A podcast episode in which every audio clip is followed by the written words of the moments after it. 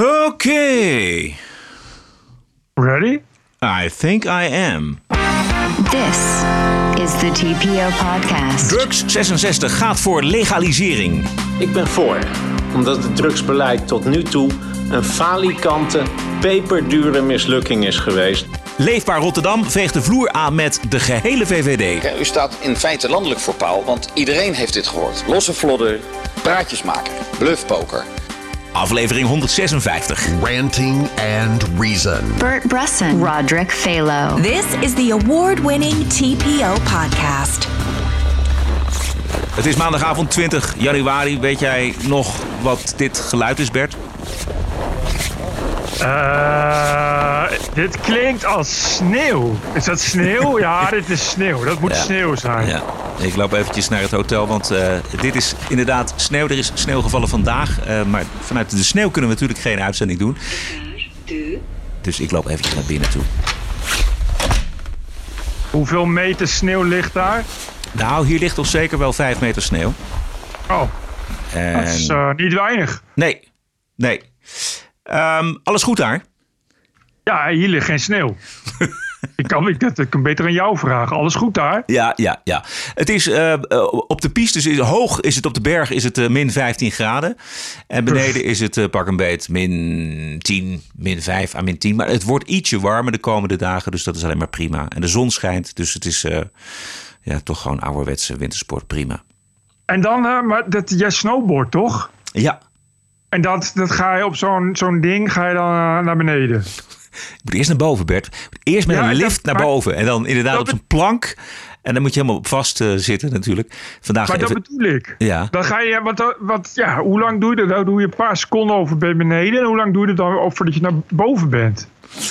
Ehm, nou, eh, je kunt een paar liften nemen en dan kun je flinke kilometers maken. En dan, kan je, dan heb je een, eh, nou, pak een beter, kan je een half uur eh, naar beneden skiën. Oh, dat is best wel lang. Of snowboarden in mijn geval dan. Ja. Maar dit is, dit, ja, je bent er gewoon de hele dag, de halve dag, ben je gewoon bezig met, met de berg oplopen. Ja, Dus met nee, een niet lift. met een lift, precies. Nee, maar en, en dan veilig beneden komen. En juist dat aspect van veilig beneden komen, want je bent eigenlijk voortdurend bezig met hoe kom ik veilig beneden. eh, eh, zorgt ervoor dat je heel veel andere dingen gewoon vergeet. Echt de normale gang van zaken, weet je wel, waar je dan de hele dag druk Ja, over maakt. Als je thuis bent, dan uh, dat heb je allemaal niet hier. En dat Nou is ja. het, dat, daarom is het zo ontspannend. Leuk zeg. Goh. Ik wens je heel veel plezier hoor in de sneeuw en de kou. Dankjewel Bert. Uh, toch hebben we het nieuws bijgehouden, wij beiden. Vandaag uh, bijvoorbeeld is uh, D66 de discussie gestart over het legaliseren van drugs. En Drugs 66 brengt het zelf als volgt onder woorden. Mensen gebruiken drugs. Daar kunnen we de ogen niet voor sluiten. Verbieden heeft geen zin. Tijd voor een drugsaanpak die wel werkt. Doe net als deze bekende mensen uit de advocatuur, wetenschap, dance scene en mediawereld. En dan volgt er een hele lijst met mensen. Waarvan je nog nooit hebt gehoord. Nou, veel niet, maar er gebeurt wel iets heel grappigs in die lijst. Kijk, uh, Drugs 66 die wil natuurlijk heel graag dat uh, die namen indruk maken. En wat daarbij opvalt is de hoeveelheid titels in die lijst uh, mensen buitengewoon hoog is. Maar die titels zijn ook een beetje raar. Want zo heb je bijvoorbeeld doctorandus André van S. Ja. En je hebt doctorandus Esman Peters, directeur GGZ Nederland. En je hebt professor, meester, doctorandus Frits Bolkestein. Ja. En doctorandus is volgens mij wel de meest misplaatste titel die iemand zichzelf kan geven. Bijvoorbeeld Ja. op de cover van een boek. Of door een ander krijgt opgespeld. Maar dokter Anders is dus niks. Nee, Eigenlijk betekent het dat je, dat je nog maar voor de helft klaar bent. Op weg naar je dokterstitel betekent dat. precies, precies. De titel wordt ook helemaal niet eh, herkend en erkend in het buitenland. Dus Exact. Ik, ik weet niet, heb jij je, eh, je studie filosofie afgemaakt? Nee, nee, nee. Oh, oké. Jij bent geen doctorandus. Nou, ik heb mijn eh, studie politicologie wel afgemaakt. Dus ik ben wel doctorandus. Maar het zegt helemaal niks over je expertise of over iemands kunnen.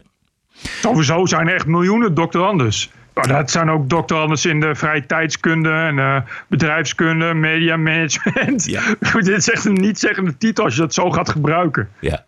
Ja. Ik begreep eh, van geen stijl dat er behoorlijk gelobbyd was door D66 om een hoop bekende Nederlanders te, te, te pakken, te krijgen. Maar dat is niet helemaal gelukt. Eh, als niemand wil, wil er altijd één iemand wel. Ik ben voor, omdat het drugsbeleid tot nu toe een falikante, peperdure mislukking is geweest... die miljarden heeft gekost en die ons alleen maar ellende heeft opgeleverd. Het is de hoogste tijd dat we het over een andere boeg gooien. Ja, en dan is natuurlijk de vraag, welke andere boeg? Ja, want eh, ik heb dat manifest gelezen. Ja. Maar er, er staat alleen maar in, we moeten het over andere boeg gooien. Het moet anders. Ja. Het- Er staat verder niks in. Want ik vind het heel raar. Het lijkt wel alsof het een soort half af is of zoiets. Ik begrijp gewoon niet helemaal wat ze hiermee willen. Ik denk dat ze nog niet helemaal durven zeggen het, dat ze het willen legaliseren. Want dat levert natuurlijk allerlei internationale problemen op. En, ehm, maar ze willen wel die kant op. Ze, willen wel, hè, ze, ze vinden in ieder geval wel dat het, het huidige beleid niet werkt. Ja, en dan wat, wat- het alternatief is dan heel vaak legaliseringen. Maar ja, de vraag is dan, wat ga je legaliseren? Ga Ja, je pillen legaliseren? Ga je eh, eindelijk de, hoe heet het, de softdrugs, de wiet legaliseren? En neem je dan ook alle, alle problemen eh, voor lief? Hè? Want mensen die bijvoorbeeld nu, de huidige wiet in, in Nederland is zo sterk. Ik ben nog van de oude generatie wietrokers. eh alweer jaren gestopt. Maar eh, ik kon wel gewoon een blootje roken. Maar als je, als, je, als je tegenwoordig een blow opsteekt. eh, dan krijg je zoveel THC binnen. dat toeristen daar gek van worden. Dus ik denk dat ze om die reden. dus het woord legaliseren nog niet durven noemen. Maar daar komt het volgens mij wel op neer. Ja. Of niet? maar het probleem is... Ja, maar wa- wa- wat wat volgens mij uitkomen... is dat je dan weer een of ander semi-verhaal krijgt. Want je kan moeilijk alles legaliseren. Als je gaat zeggen... ja, we gaan eh, cocaïne en heroïne ook legaliseren... Dan uh, is het, uh, dan, volgens mij maak je dan geen eind aan de misdaad. Maar dan trek je de misdaad massaal naar Amsterdam toe en naar Nederland. Dus je, dat kan alleen, dan moet je dat zeg maar in Europees verband gaan doen. Of, of, of op wereldverband. En ik denk ook dat dat soort harddrugs. Er zit natuurlijk een grens aan wat je allemaal wilt en kunt legaliseren. En dan kom je dus inderdaad uit bij, uh, bij, uh, bij softdrugs. Maar dat is al voor een deel gelegaliseerd. Ik denk dat ze daar wel een goed punt hebben. Dat je dan moet gaan zeggen van nou zoals het nu gaat. Met een soort gedoogbeleid schiet het ook niet op. En ik denk dat ze uh, bijvoorbeeld, bijvoorbeeld het gebruik van ecstasy. Is natuurlijk, is natuurlijk een hete hangijzer. Dat levert als je, het, als je het afzet tegen alcoholproblemen of, of andere drugs, nauwelijks problemen en schade op. Dus dan zeg je van ja, waarom moet daar zo hard beleid op worden gemaakt? Of iets wat uh, eigenlijk zo, zo weinig problematisch is. Maar ja, het, het, je krijgt dan wel, maar wat dan met de rest? En betekent dat dan. Uh, dat we, dan krijgen we dan straks cocaïnewinkels en heroïnewinkels. Zo, precies, zo. precies. Maar dat kan natuurlijk ook niet. Nee. Dus je snapt natuurlijk ook wel dat. dat uh, uh, we weten allemaal dat het, het antidrugsbeleid werkt niet. Het komt met bakken tegelijk Nederland binnen.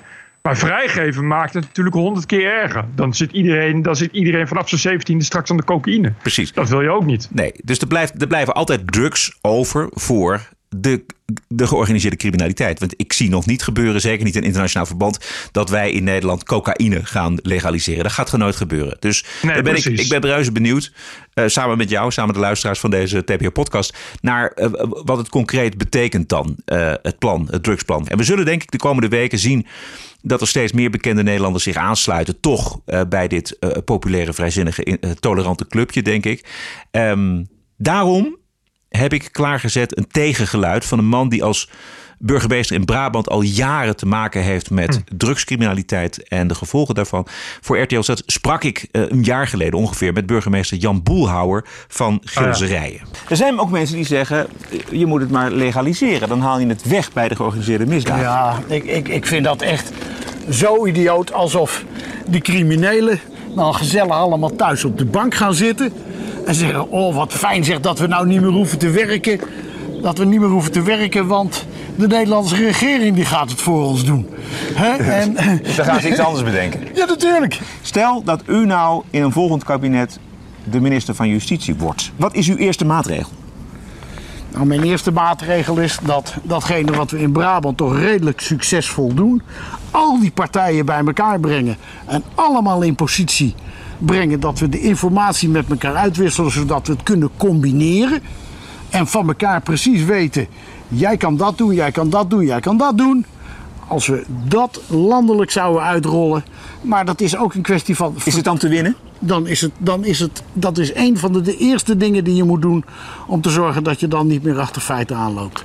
En de tweede, jongens, eh, privacy mag natuurlijk nooit een argument zijn om op een gegeven moment eh, ondermijning mogelijk te maken. Dat criminelen achter een soort eh, muurtje zitten, de privacymuur, en allemaal vrolijk in de zon naar ons zwaaien. Hè, met een lekker cocktailtje erbij. En wij aan de andere kant maar, oh ja, maar we mogen ze niet aanpakken vanwege dit of vanwege dat. Die meneer die in die, in die harddrugs en in die softdrugs handelt, in een sociale woning zit. En ondertussen nog twee woningen erbij heeft, waar hij waar die zijn geld mee verdient. Wat hij wat die gewoon in zijn zak kan laten glijden, belastingvrij, want dat komt in box 3. Hè. En Dat hebben we zo geregeld in Nederland. Je hoeft er geen belasting over te betalen, dus dat is dan wit geld. Ja, die meneer die lacht zich werkelijk rot aan die privacywetgeving. Ja, waar het volgens mij op neerkomt, Bert, is dat we, omdat we de consequenties van het echte handhaven en het echte aanpakken eh, met het leger, met, met, met echt er vol in dus, te lastig en te duur vinden, gaan we een deel van de criminaliteit legaliseren. Ja, wat volgens mij, maar wat dus wat Boelhouders al zegt, dat lost criminaliteit niet op. Dat is de grote vergissing. Ja. Dat lost criminaliteit niet op. Het zo- sowieso, eh, ik bedoel, dat, je kan het vergelijken. Je kan het vergelijken met drank. Het is net het is niet alsof, er niet, niet, eh, eh, alsof je niet op de zwarte markt goedkoop drank kan kopen. Accijnsvrij. Of dat het niet wordt gesmokkeld. Weet je, ik bedoel, ik, kan het in de winkel kopen, maar ja, dat betekent niet dat er geen criminaliteit is. En, en eh, die, die criminelen die dit doen, zijn gewoon keiharde, keiharde georganiseerde jongens. Die, die als, het, als, het, als je die kan het wel legaal maken, maar dan blijven het nog steeds criminelen. Die het op een keiharde georganiseerde manier aan de man brengen.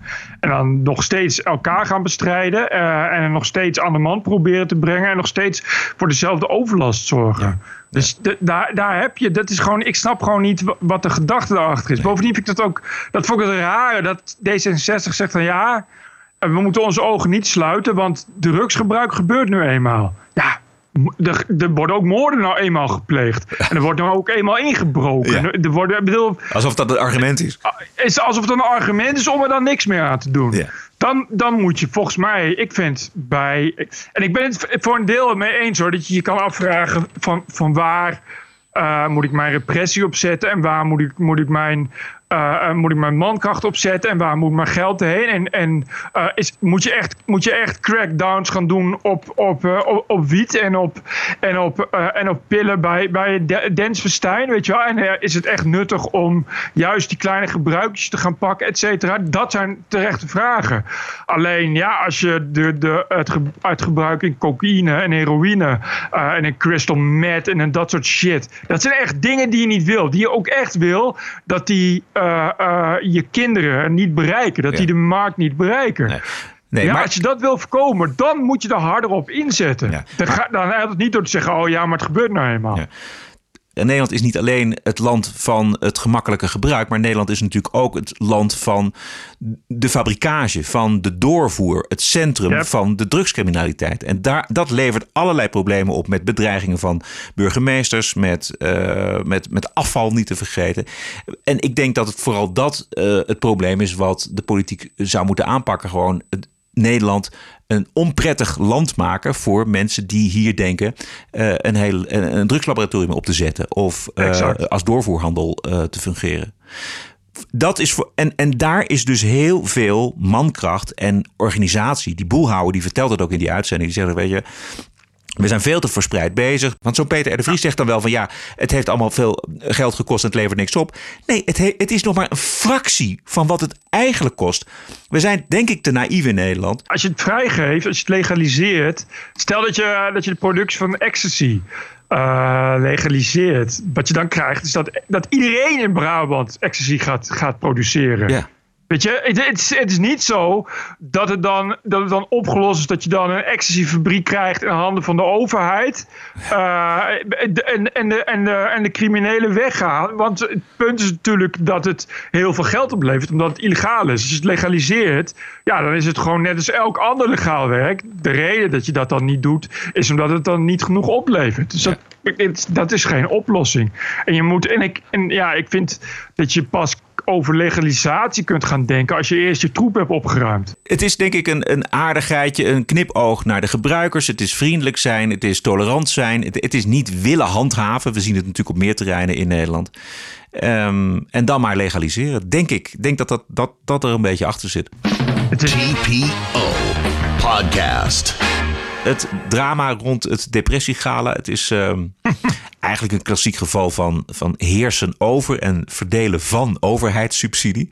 Het uh, gaat nu, uh, ja, het gaat eigenlijk bijna altijd mis. Als je, het, uh, als je het terugkijkt. Uiteindelijk gaat het om het verdelen van, in dit geval van 277.000 euro belastinggeld. Van die 277.000 blijkt de helft naar kosten van directie en management te zijn gegaan. Het ministerie wist daarvan.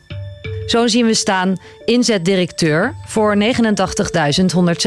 euro. En verder een paar managers, samen zo'n 55.000 euro. 10.000 euro voor externe deskundigen en nog eens 10.000 voor sprekers en gastvrouwen. Bijna 40.000 ging naar catering, techniek en huur van de locatie. Maar de beloofde projecten op honderden scholen zijn er nooit gekomen. De Mental Health Foundation schrijft het ministerie dat maar één van de drie projecten conform plan is uitgevoerd. Alleen het gala. De quiz op 500 scholen en het buddy-systeem kwamen niet van de grond. Er zijn nog wel enkele tienduizenden euro's aan lespakketten uitgegeven, maar slechts 28 scholen wilden die hebben. Het is onduidelijk of ze gebruikt worden.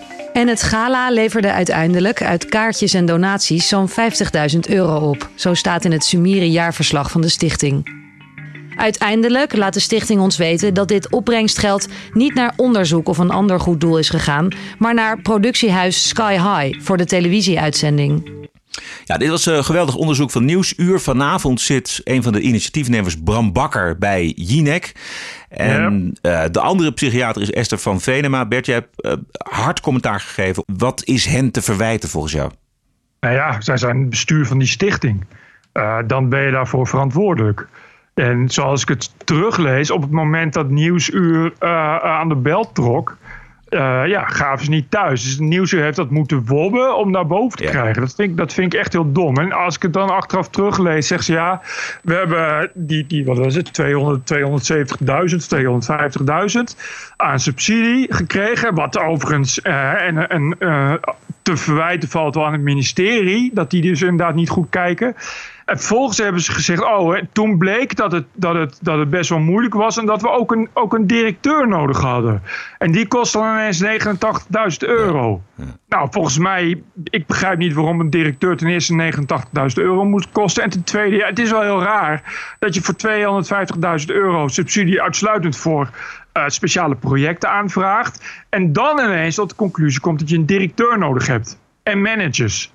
Weet je, de, ik, dat, zijn toch, dat, zijn heel, dat, vind ik heel, dat vind ik een hele rare vorm van, uh, vorm van communiceren. Ja. Maar is, is, maar het is het amateurisme of is het kwade opzet? Ik heb begrepen dat zowel Bakker als, als Van Venema uh, zelf geen subsidiegeld hebben ontvangen. Nee, nee, het is geen kwade opzet. Omdat die, die Bakker en Venema werken gewoon de hele dag als psychiater. Dus het dan ook, dat zijn ook mensen die altijd zeggen... nou ja, wij hebben al een prima inkomen. Daar gaat, daar gaat het niet om. We, die willen ook echt puur alleen...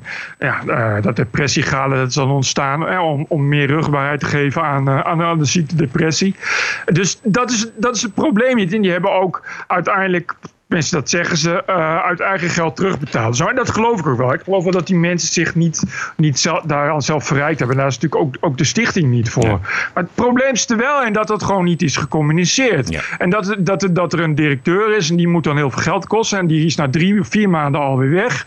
Weet je, en dat wordt dan allemaal heel slecht gecommuniceerd. Maar volgens mij is daarna alsnog een subsidieronde, alleen nog voor minder subsidiegeld, is er uitgekeerd. En het blijkt allemaal niet echt te lukken en te werken maken met, eh, met, de beoogde, met de beoogde opzet op scholen en een buddy systeem. Waar, waarvan je je vragen kunt zeggen, hoezo dan niet? Dat, wordt, dat is dan onduidelijk. En ook bij de navraag de nieuwsuur blijft dat dus onduidelijk. Het blijft dus allemaal nog heel erg schimmig. En ik, ik vind het meer rieken naar een vorm van overenthousiasme en amateurisme dan naar, uh, dan naar corruptie of, of zelfverrijking. Ja, En je maar ziet, het, probleem, Ja. het probleem is dat het om subsidie gaat. Dat is het probleem. Ja.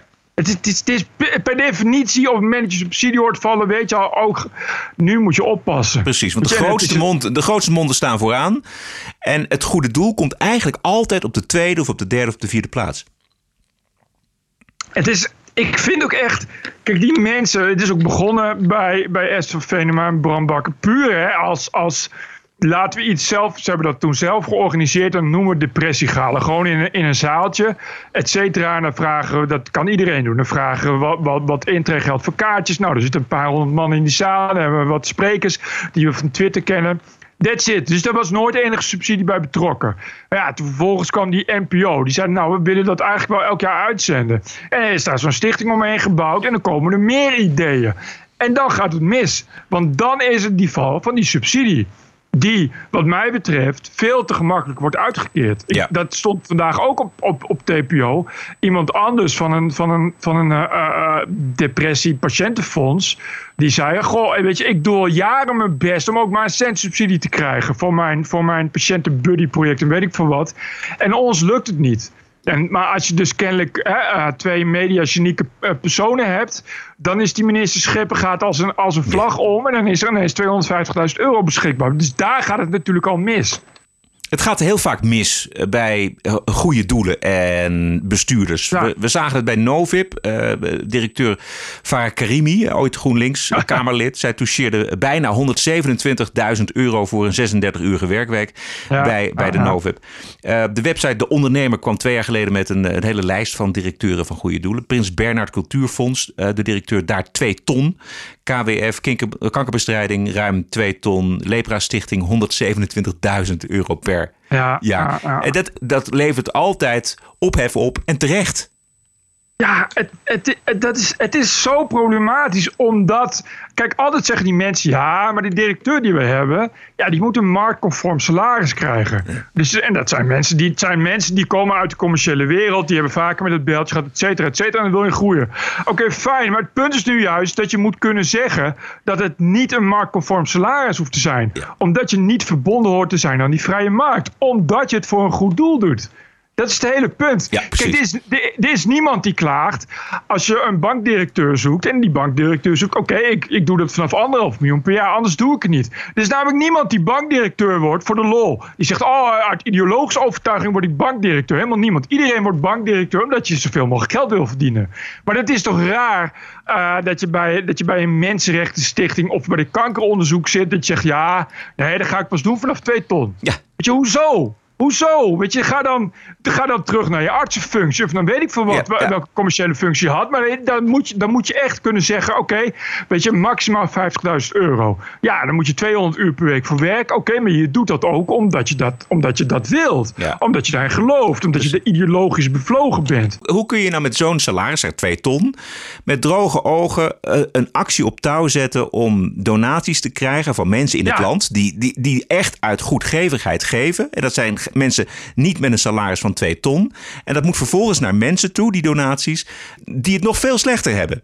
Ja. En, jij zit daar als- met een salaris van 2 ton. Ja, maar de- dat is dus het raar. Dus, dus dan zegt ze, ja, we hebben elke cent hebben we nodig voor onderzoek. Ja.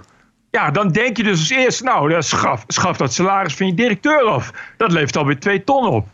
En het probleem is dat dit soort dingen ontstaan doordat er subsidie mogelijk is. Ja. En eh, eh, overigens neem ik aan dat je. eh, ik weet niet of die KWF überhaupt veel subsidie krijgt. Weet je, sommige organisaties zijn natuurlijk zo groot dat ze ook gewoon ledengeld hebben.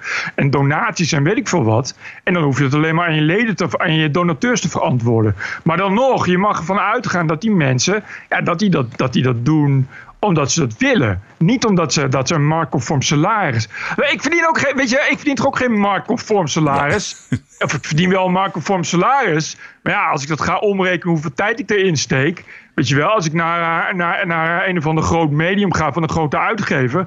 en ik zeg, nou, ik ben daar 100 uur per week mee bezig. dan, dan is, zit daar niemand die voor mijn salaris het werk doet. Echt niet. Maar ja, weet je, je, je doet dat omdat je dat wil. En eh, als ik subsidie ga aanvragen, weet ik al dat ik, dat ik zo. kun je inderdaad met gemak. kun je 150.000 euro per jaar verdienen. Want ja, als die subsidie nou eenmaal toch ligt.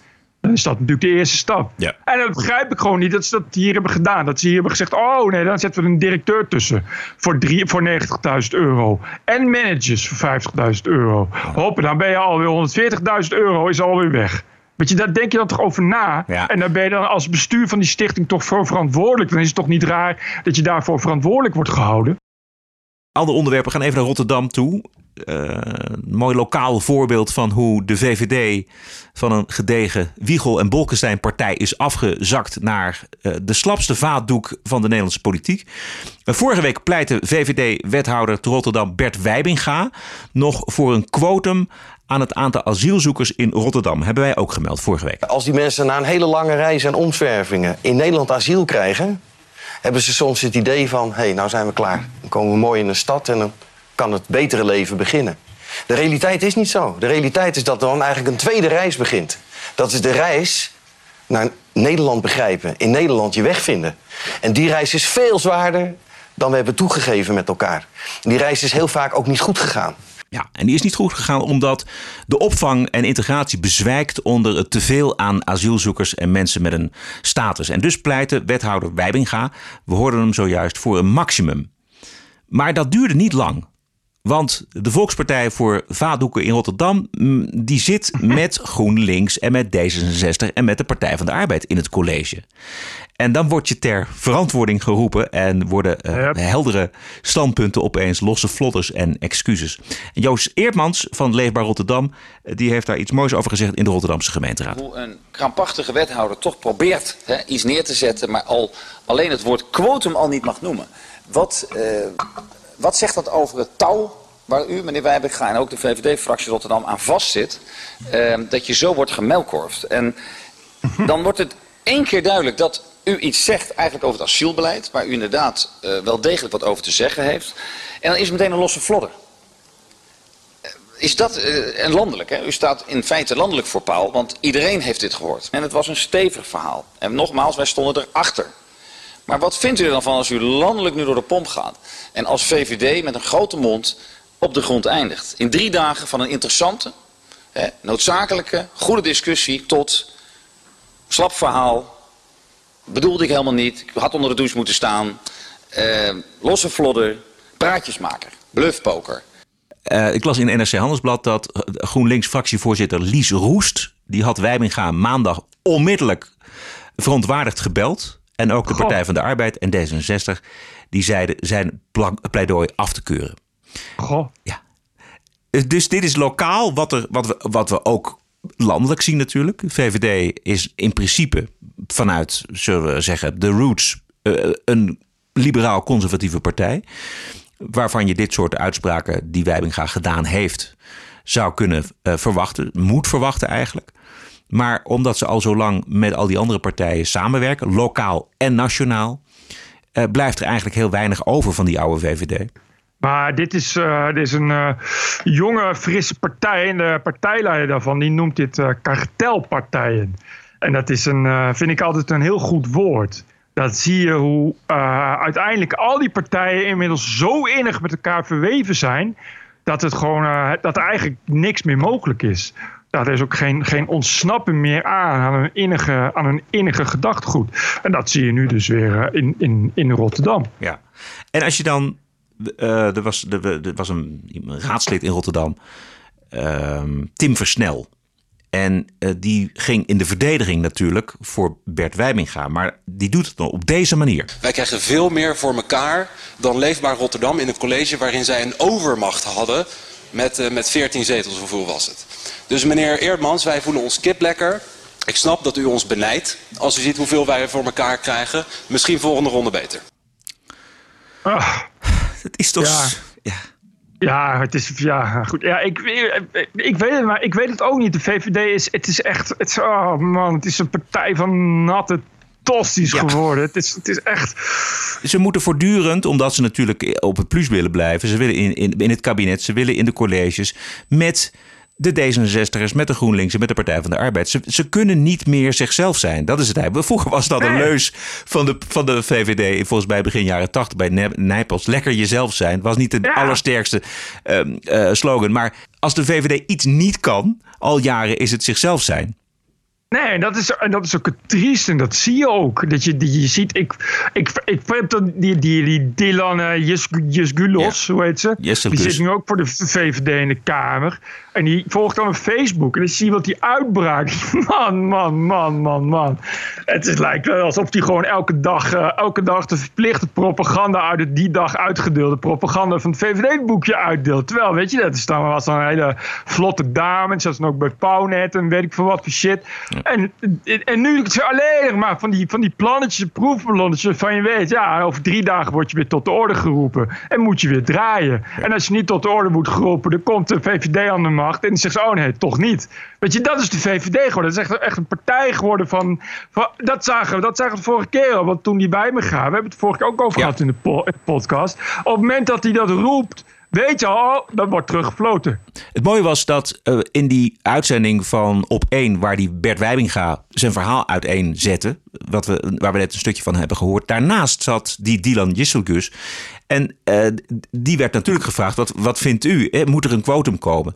De omwegen die gemaakt werden. eh, Dat, dat, ja, dat. maakt volstrekt duidelijk hoe moeilijk die Kamerleden en die partij het heeft als het gaat om de ouderwetse standpunten van die partij. Zo'n Bert Wijbinga, ja, die zegt dat uit zijn, komt uit zijn tenen natuurlijk. Die ziet dat allemaal misgaan in Rotterdam, dus die zegt dat. Dus zo'n Bolkestein is natuurlijk. Ja, die is altijd degene geweest die, die juist ah, vanuit dat liberalisme die verandering predikte. Maar ook die niet bang was, eh, Bert, om, exact. om, om de zaken die misgaan in de samenleving, helemaal wat betreft natuurlijk die multiculturele samenleving, om, om dat te benoemen en te zeggen, dus, Exact. en we moeten er iets aan doen. Nou, dat, die VVD is er niet meer. TPO Podcast. Nou, bespreken wij elke week eh, zaken van oorlogen en verkiezingen tot politieke misstanden en wat ons zoal stoort aan de mainstream media. Maar echt belangrijke zaken zien wij ook wel eens over het hoofd, Bert. Dat was eh, het, het, het nieuws afgelopen vrijdag groot op de website van de NOS. Eh, Genève vervangt de helft van de zebrapadborden.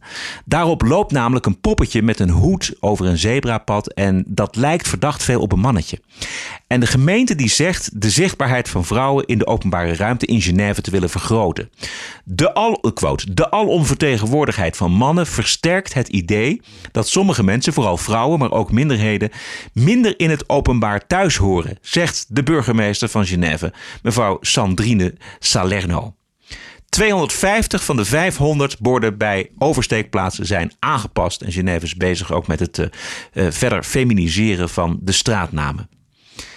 Ja, toch, wat moeten we er nog over zeggen? Maar eh, wat, wat, wat mij opviel, eigenlijk, voor mij mag het allemaal. Ik vind het allemaal niet zo heel erg eh, boeiend, maar ik vind het wel boeiend dat een eh, gemeentebestuur zich zo druk maakt. Ja, die mevrouw eh, Salerno is volgens mij van socialistische snit. Ja. En ik begrijp dat zij ook bij haar aantreden heeft gezegd dat ze toch van het bestrijden van seksisme haar speerpunt wil gaan maken. Nou, je begrijpt, dan moeten dus de mannetjes van de, van de zebrapadborden af.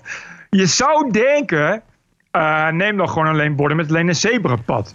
Ik bedoel, er hoeft toch niet per se een mannetje of een vrouwtje op te lopen. Maar dit is nog erger. Nu krijg je dus dat er vrouwtjes op moeten. Maar er staan dus niet alleen vrouwtjes op, ook zwangere vrouwtjes staan erop. ja, ja. Wat je dus krijgt is dat je straks ook actiegroepen hebt die willen dat er verkeersborden komen met twee vrouwtjes erop. Vrouwtjes met- die hand in hand lopen. Of drie mannetjes met hand in hand. Of twee mannetjes en drie vrouwtjes. Bovendien begint nu de vraag natuurlijk zich al een beetje op te dringen. Waarom al die mannetjes en vrouwtjes op die zebrapaden zwart zijn. Ja, en niet gewoon wit of gekleurd of veelkleurig.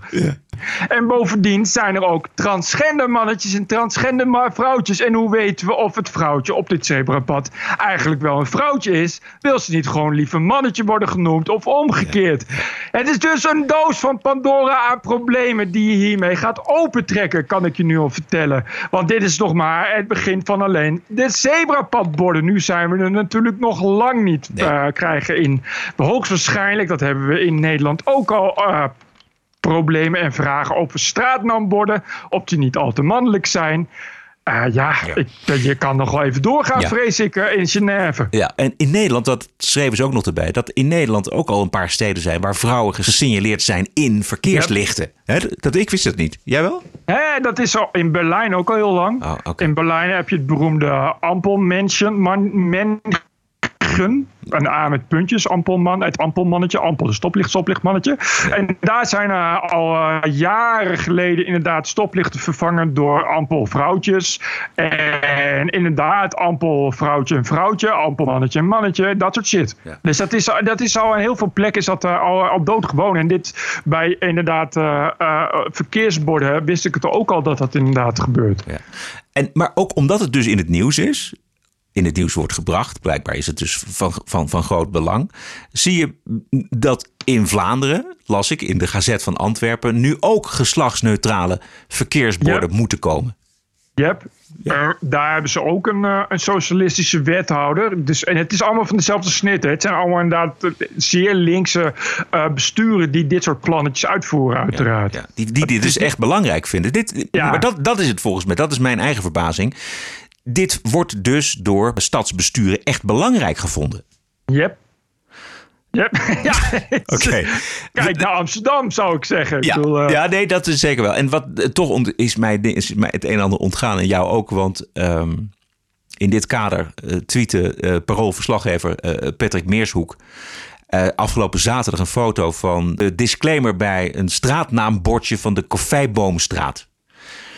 Dat heb je vast Ja. ook wel gelezen. Al vijf jaar lang uh, zijn er een aantal straten die een disclaimer krijgen. En die disclaimer bij de Koffijboomstraat, voor wie het nog niet gevolgd heeft, die luidt als volgt. Naam van diverse schepen sinds 1700. Deze schepen vervoerden goederen. Eén van deze schepen kan gebruikt zijn voor het vervoer van slaven. Kan, hè? Kan. Kan, precies. Het geassocieer op Twitter uh, nam een enorme vlucht. Want je zag iedereen bezig met de houtstraat. Hout kan gebruikt zijn voor de bouw van schepen die slaven zouden hebben kunnen Precies, vervoeren, et cetera, et cetera. Dit soort disclaimers, waar, waar die, die achterlijkheid dus al echt al is het ingebed. Van, van het, dus dus het, het zou kwetsend kunnen zijn omdat het misschien wel zo zou kunnen zijn. Dus daarvoor gaan we ons nu ook al vooraf excuseren. Wat natuurlijk een oneindige, een oneindige eh, regressie met zich meebrengt. Want alles kan wel zijn. En alles Ja, zou precies. inderdaad Precies. eventueel terug kunnen voeren zijn op iets wat iemand misschien wel kwetst. En als je dat eh, op een disclaimer onder elk bordje moet gaan zetten, dan eh, kom je snel ruimtetekort, denk ik. Nou, gelukkig is er niet zo heel erg veel aan de hand in de hoofdstad. De laatste politiecijfers bij de plaatselijke AT5. Uit recente cijfers van de politie blijkt dat het afgelopen jaar gemiddeld 270 keer per maand werd ingebroken. En dat komt neer op 9 inbraken per dag. Het blijkt dat 94% van de woninginbraken niet wordt opgelost. Op dit moment eh, zitten we met capaciteitsproblemen, met capaciteitsproblemen, capaciteitsproblemen. Alles is relatief, Bert. 94% van de woninginbraken juist, juist. wordt niet opgelost. Maar de Koffijboomstraat heeft in ieder geval zijn disclaimer. En dan denk ik, top. TPO Podcast.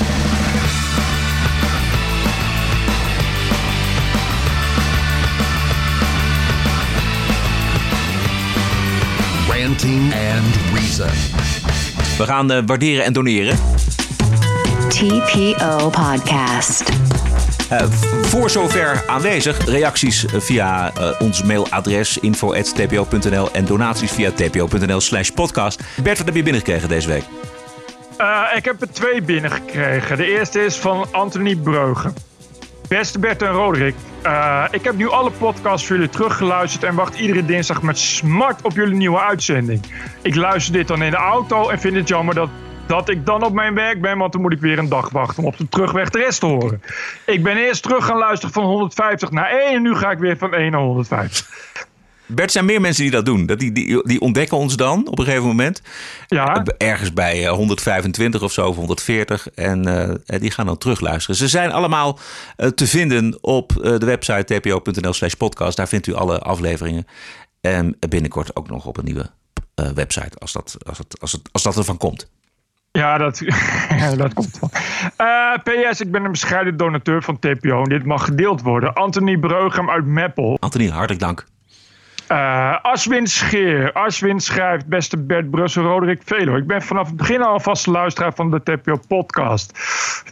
Vijf à tien jaar geleden heb ik Roderick bij Wie is de Mol gezien. Zat je bij Wie is de Mol? Ja. Argentinië. Oh, oké. Of nu nog bij RTL en Bert ken ik via Geen Stijl. Zo ben ik bij jullie gekomen en via tpo.nl heb ik nog wel eens een donatie gedaan voor de podcast. En dat zal dit jaar ook weer van komen. Ik ben op dit moment veel geld aan het spenderen aan mijn nieuwe woning. Vriendelijke groet, Ashwin Scheer. Hartelijk dank, Ashwin Scheer. Dank, Ashwin. Wilt u ondersteuner worden van de TPO-podcast? Dat kan met ideeën of suggesties. Mailen kan naar info.tpo.nl. En een financiële ondersteuning stellen wij op hoge prijs.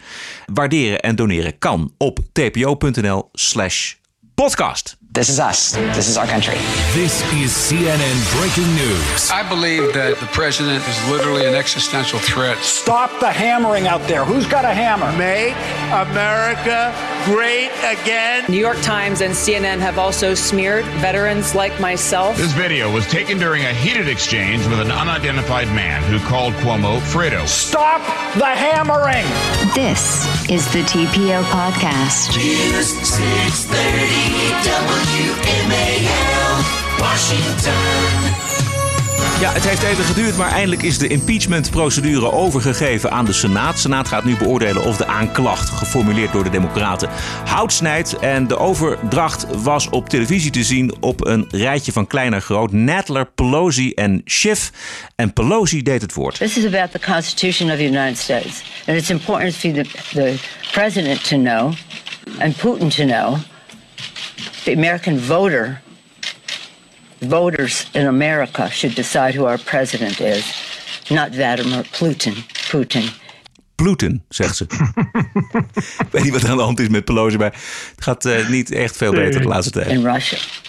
So today I'm very proud to present the managers who will bring the case, which we have great confidence in in terms of impeaching the president and his removal. But this further evidence insist that, and we wouldn't be in this situation had we not waited, insist that there be, that there be witnesses and that we see documentation. And now you see some of that change happening on the Senate side. I hope it does. Ja, ze heeft het dus over de, de, de impeachment managers. Dat zijn zeven mensen, alle democraten, ja. onder wie Nadler en Schiff. En ze brengt het nog erg hoopvol, maar volgens mij is alle hoop op het, het vertrek van Trump uh, wel um, verdwenen. ja, die is echt nergens meer aanwezig. Nee, de kans is nul. Het, ik, wat ik ervan meekrijg is dat, echt, is dat het inderdaad dit twee derde, twee derde meerderheid in de Senaat, dat gaat echt nooit gebeuren op deze manier. Nee. Het is gewoon niet, het is gewoon niet substantieel genoeg.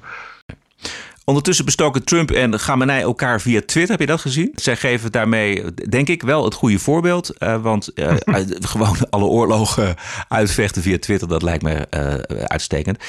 wat zegt Trump dan? Die zegt aan de moedige mensen van Iran die al zo lang lijden. Vanaf het begin sta ik aan jullie zijde en blijf dat doen. We volgen de protesten nauwgezet en zijn geïnspireerd door jullie moed. En daarop gaat Gamenei ook, die zit ook achter zijn laptop en die gaat dan ook tweeten. En die tweet dan: De gemene Amerikaanse regering zegt dat ze aan de kant van het volk staan, maar dat is helemaal niet zo. Jullie zullen blijven falen. En dan hebben ze, heeft hij het over de Amerikanen. En dan, en, dan, ja, en dan tot slot schrijft uh, Trump dan in het Persisch, die, dat laat hij dus gewoon vertalen, of hij vertaalt het gewoon zelf in, in het Persisch via Google Translate. En dan schrijft hij: De nobele mensen van Iran, die van Amerika houden, verdienen een regering die hen zal helpen hun dromen te verwezenlijken in plaats van hen te doden. Ik vind het wel goud dat hij dat gewoon in het persisch twittert. Ja, maar ik vind het ook grappig van Gamenei dat hij daar dus ook op reageert. Dus ik bedoel, op een of andere manier ziet hij dus een belang in, die Gamenei, de opperste religieuze leider van Iran, om eh, Twitter ter hand te nemen en eh, in een soort van woordengevecht te gaan met de Amerikaanse president. Ja, het is een, natuurlijk een eh, ultieme manier van propaganda voeren. Waarom niet? En eh, ik denk, ik denk dat zowel Trump als Gamenei de- inderdaad daar ook wel echt ja, gewoon woedend achter hun Twitter zitten. dus dus ja, is inderdaad eh, boze mannetjes die elkaar uitschelden op Twitter. Eh, het is op zich een goede manier van oorlog voeren. Er vallen niet echt veel slachtoffers bij, maar je loopt natuurlijk wel altijd het risico dat het uit de hand loopt. Eh, zeker, eh, eh, dat was natuurlijk bij Noord-Korea ook zo. Zeker bij, bij, ja, bij labiele, labiele eh, dictators, ook in dit geval bij Iran. Het is, je, je moet maar hopen dat ze wat Trump allemaal twittert, dat het ook goed geïnterpreteerd wordt. Denk je dat dat eh, eh, verkeerd kan aflopen dan? Ik weet er nog van dat ze bij dat, dat Noord-Korea-watchers eh, en, en dus ook, de- ook de generaals daar niet al te blij mee waren. Omdat die Trump dus inderdaad stoere taal spreekt. Eh, en dat voor, die, voor iemand als, als, Kim Jong-un, die zien alles als een serieuze aanval. Dus die moet, dat is een, een cultuur die heel anders ligt. Dus eh, je loopt het risico dat zo'n Trump dan quasi zegt, hè, dat zei hij ook, van we gaan jullie vernietigen. Ja, ja, precies. En dan, dan moet je hopen dat zo'n gek dat niet interpreteert als ze zijn met een aanval bezig nu op dit moment. en dus, dus zijn eigen raketten afvoert. En dat, dat is natuurlijk voor diplomaten, zeker eh, en, en, en veiligheidsdiensten en inlichtingendiensten in Iran, die zien het niet, eh, denk ik, eh, die zien het niet echt al- als lachen. Die zien het inderdaad meer als, als best wel lastig. Legendarisch moment afgelopen week in het Amerikaanse congres over de executie van de Iraanse terreurgeneraal Soleimani. Eh, De Democraten die hebben gezegd: Soleimani is weliswaar een schurk, maar je schiet geen Iraanse generaal dood. En Trump is misschien wel net zo erg. Dat zullen ze misschien. Nou, dat hebben ze, dat hebben ze vast wel gedacht. Dat denken ze Dat sowieso. denken ze Dus- vast, ja. Eh, dinsdag was er in eh, het Huis van Afgevaardigden een hoofdrol voor de republikein Brian Mast. Met een vraag voor de Democraten. Now, I want a question to ask a question. Some people might call this rhetorical, but I'm not going to ask it as rhetorical. There's a number of my colleagues still remaining here. I am more than willing to yield to any of my colleagues that want to answer this question. If you walk out this hallway and you take a right and another right and another right, you're going to come to several beautiful walls that have the names of our fallen service members from the War on Terror. And I would ask, can any of you provide me one name on that wall that doesn't justify killing Soleimani? I got two minutes and 30 seconds. I'll be more than happy to sit here and wait. Somebody provide me with a name on that wall that does not justify his killing.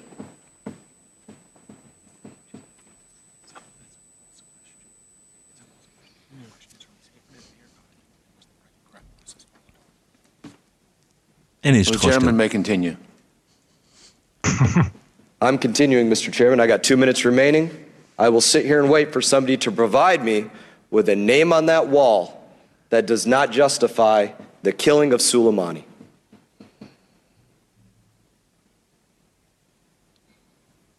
Komt er een antwoord? Uiteraard. Uiteraard. Eh, geweldige vraag. Deze Brian Mast is, dit is echt een baas. Hij is een legerveteraan, een voormalige bomspecialist Ah. die bommen onschadelijk maakte.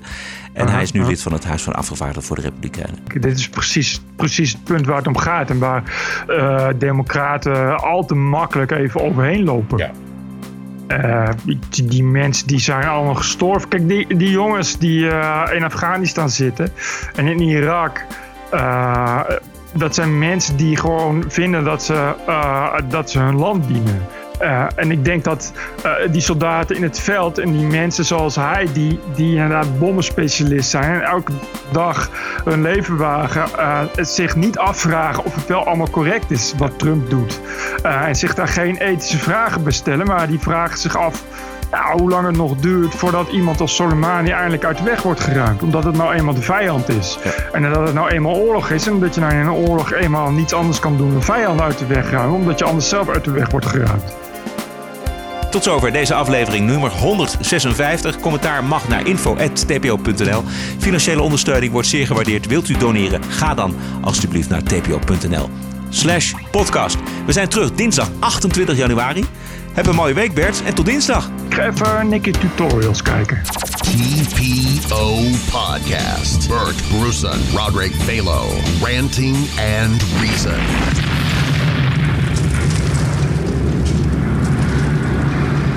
We hadden eerder iemand bij BNN varen. Die heette Francisco van Jolen. Die had ook meisjes bepoteld. En daar gebeurt helemaal geen fucker mee. En nu is het iemand anders.